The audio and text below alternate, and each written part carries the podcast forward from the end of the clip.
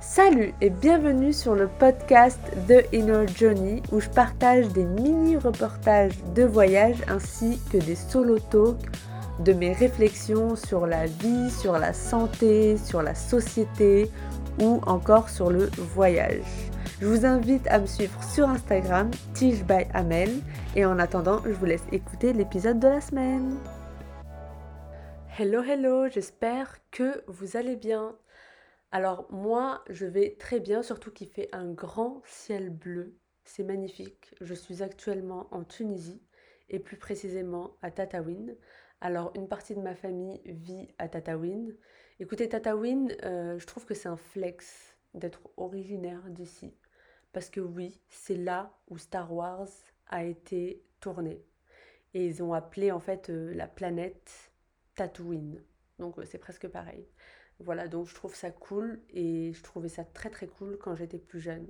Ah, tu viens de Tatooine Comme Tatooine, comme dans Star Wars Enfin voilà quoi. c'est dommage parce que Tatooine, c'est pas euh, une région très touristique. Après, c'est clair que l'Européen moyen, il va pas trop aimer parce que c'est super conservateur et il pourra pas se balader en short et, et, t-shirt enfin sans, sans manches quoi. C'est un peu euh, c'est un peu complexe euh, de faire ça ici. Enfin en tout cas irrespectueux de la population euh, locale. Mais franchement si vous avez l'occasion je vous invite vraiment à, à, venir dans cette région. Il y a des montagnes il y a le Sahara. Enfin c'est vraiment joli.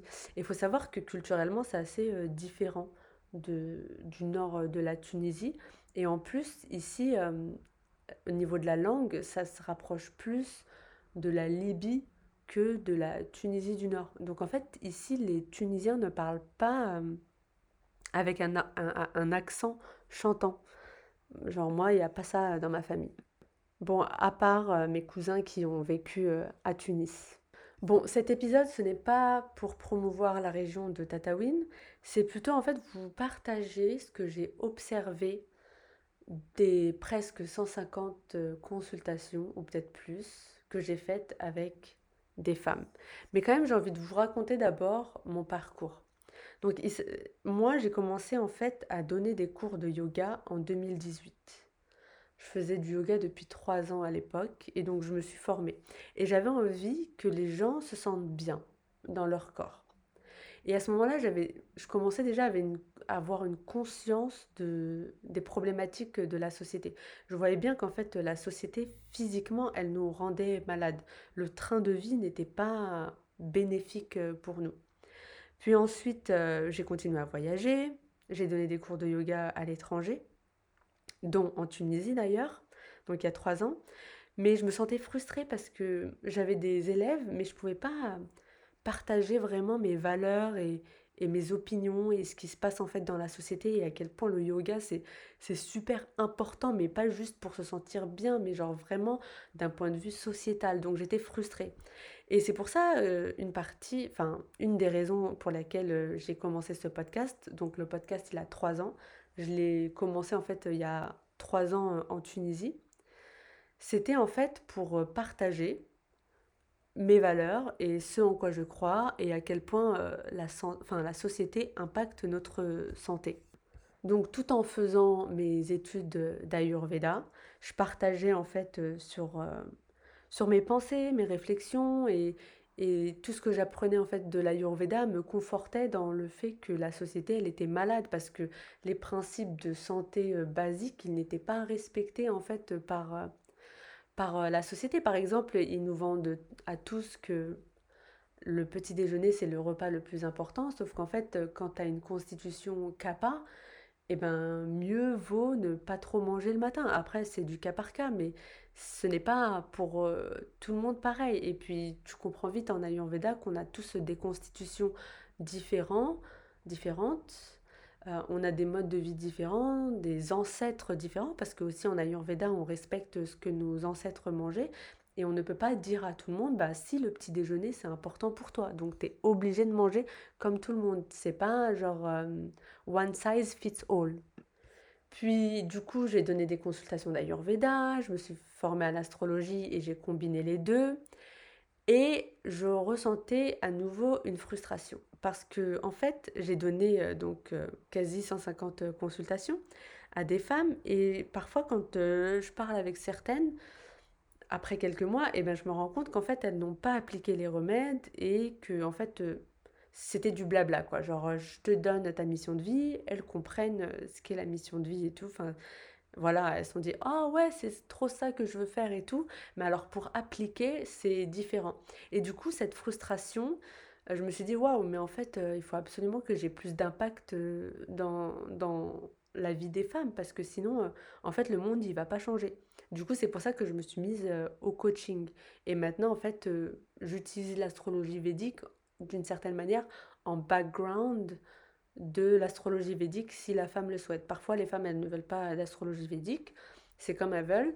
Ou sinon, euh, j'utilise pour voir un peu dans quelle phase planétaire elles sont, euh, si euh, quand elles me parlent d'un déséquilibre, enfin d'un manque de confiance en elles, d'un manque de discipline, et eh ben moi je peux le voir dans le thème quoi. Et puis aussi je peux voir comment la psychologie est affectée, si elle est vraiment d'une certaine manière sous emprise d'un maléfique qui lui amène beaucoup d'illusions. Voilà, ça je peux le voir en fait sur le thème.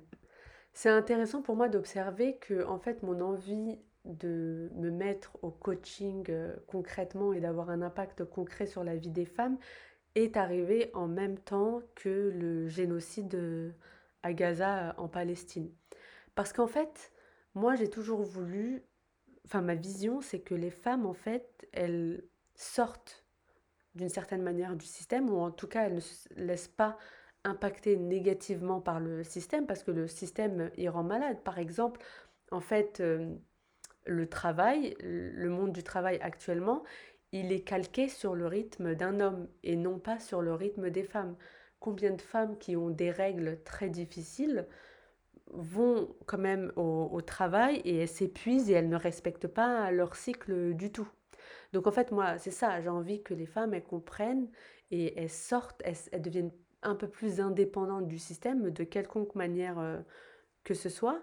Et surtout, en fait, euh, qu'elles euh, qu'elles créent des choses, qu'elles aient des projets, qu'elles mettent en place leurs projets. Parce que moi, j'ai plein de femmes qui me contactent, surtout là, depuis que j'ai lancé les coachings, des femmes qui veulent entreprendre, des femmes qui veulent lancer des podcasts ou, ou quelconque projet créatif.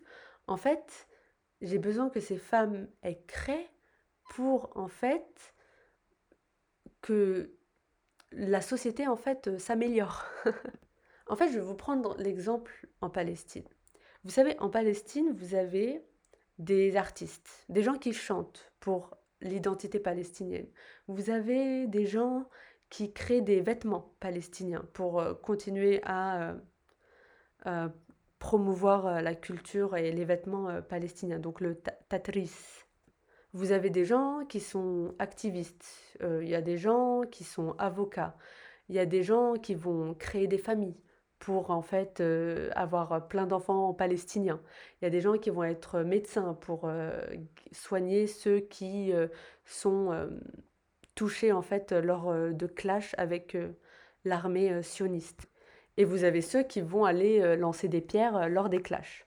Voilà, et en fait, le truc c'est que ils se battent tous pour la même chose, donc c'est-à-dire euh, une Palestine libre.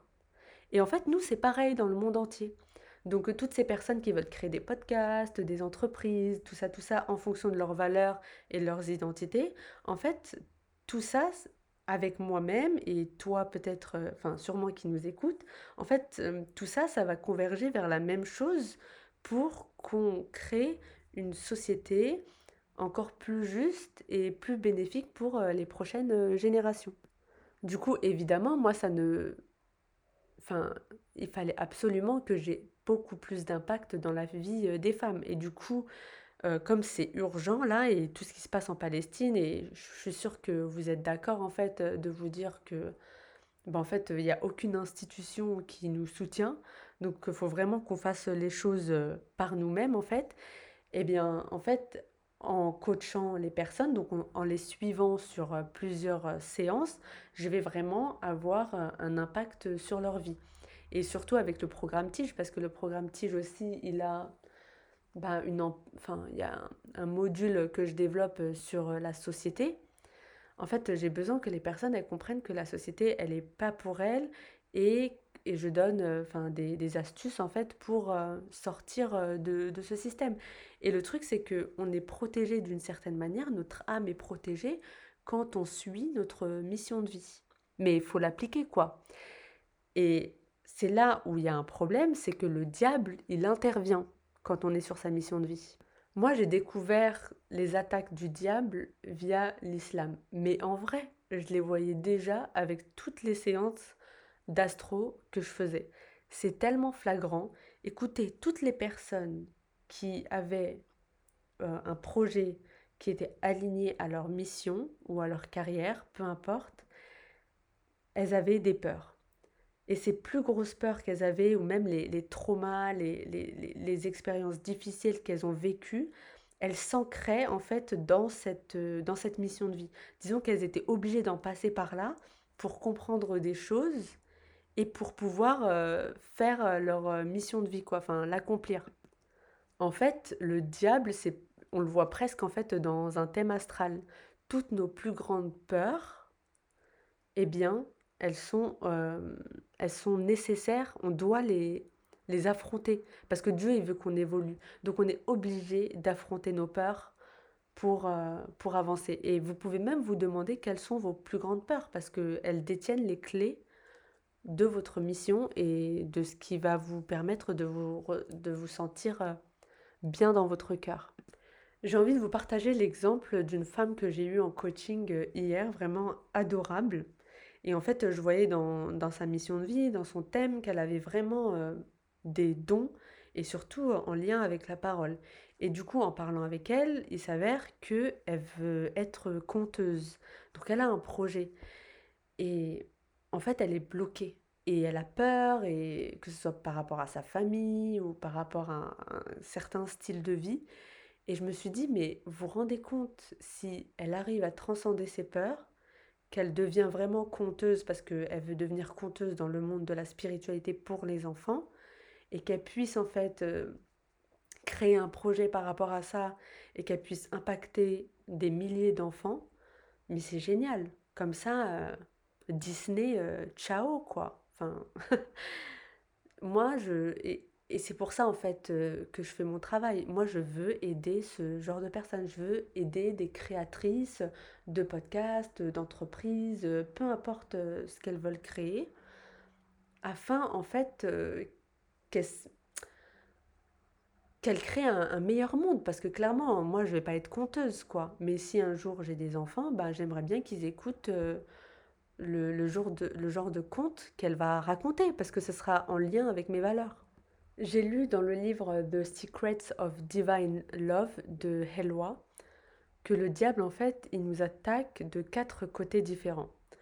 Et pour moi, le diable, c'est la société, c'est le gouvernement, c'est le système en général. Mais le diable, il souffle juste des croyances, des choses.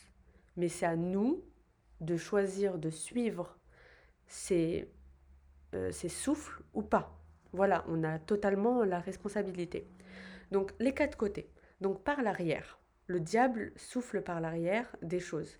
Qu'est-ce que c'est l'arrière? L'arrière, c'est le passé, les expériences difficiles, euh, le brainwashing de la société, de notre entourage, de la société, enfin de, du gouvernement, l'éducation nationale. Voilà, c'est ça. Ensuite, il y a par l'avant. Par l'avant, c'est quoi? C'est la peur de l'avenir et ce que en fait le gouvernement nous fait croire euh, qui pourrait se passer en fait. C'est les gens qui vont dire que oh là là, euh, on va tous mourir, c'est la catastrophe, il n'y a plus d'emploi, on va tous euh, finir à la rue. Voilà, ce genre de choses. Ensuite, il y a par les côtés, donc il y a le côté droit et gauche, où il y en a, il y a un des côtés, ce sont les désirs de l'âme. Donc il y a plein de gens qui disent ouais, il faut suivre son âme et tout. Ok, il faut suivre son âme, mais l'âme, elle a une espèce de partie animale qu'il faut euh, euh, dompter d'une certaine manière. Et en fait, ça, c'est en islam, mais c'est aussi en astrologie védique. Les deux coïncident parce qu'en astrologie védique, par exemple, moi j'ai une planète d'âme qui est Vénus, ben, ça va m'amener des super choses, donc euh, la planète Vénus, mais ça va aussi m'amener des éléments plus négatifs. Donc euh, Vénus, c'est le plaisir. Et donc l'excès de plaisir n'est pas forcément positif, surtout le plaisir court terme, court terme. Et donc, et l'autre côté, ce sont en fait les croyances limitantes qu'on a sur le monde. Voilà. Et donc en islam, en fait, il y a les noms divins pour sortir de, euh, de ces croyances euh, limitantes. Mais le truc aussi qui est important à savoir, c'est que le diable, il n'est pas juste autour de nous d'une certaine manière, il est aussi chez les autres, parce qu'il y a d'autres personnes aussi qui peuvent être complètement euh, sous l'emprise des souffles du diable. Nos gouvernements, pour moi, ce sont les diables incarnés, quoi. Et ce qui est super intéressant, là, que j'ai pu observer, c'est que, par exemple, dans le monde de la spiritualité, il y a tout le monde qui a commencé à dire, ouais, euh, euh, préservez votre santé mentale, euh, ne regardez pas ce qui se passe à Gaza d'une certaine manière, blablabla. Bla, bla, bla, en gros, ils utilisent la santé mentale pour détourner l'attention et pour donner une excuse pour ne pas agir par rapport à ce génocide. Et ça donne encore plus de sens à mon boulot parce que je me dis que si j'arrive à aider un maximum de femmes, eh bien, il y en a plein qui vont arrêter de détourner le regard des problèmes de la société, vu qu'elles vont prendre soin d'elles et qu'elles vont créer des choses positives pour, pour le monde, pour elles-mêmes, pour la société, leur communauté, euh, tout ça. Et du coup, en fait, euh, les génocides n'existeront plus.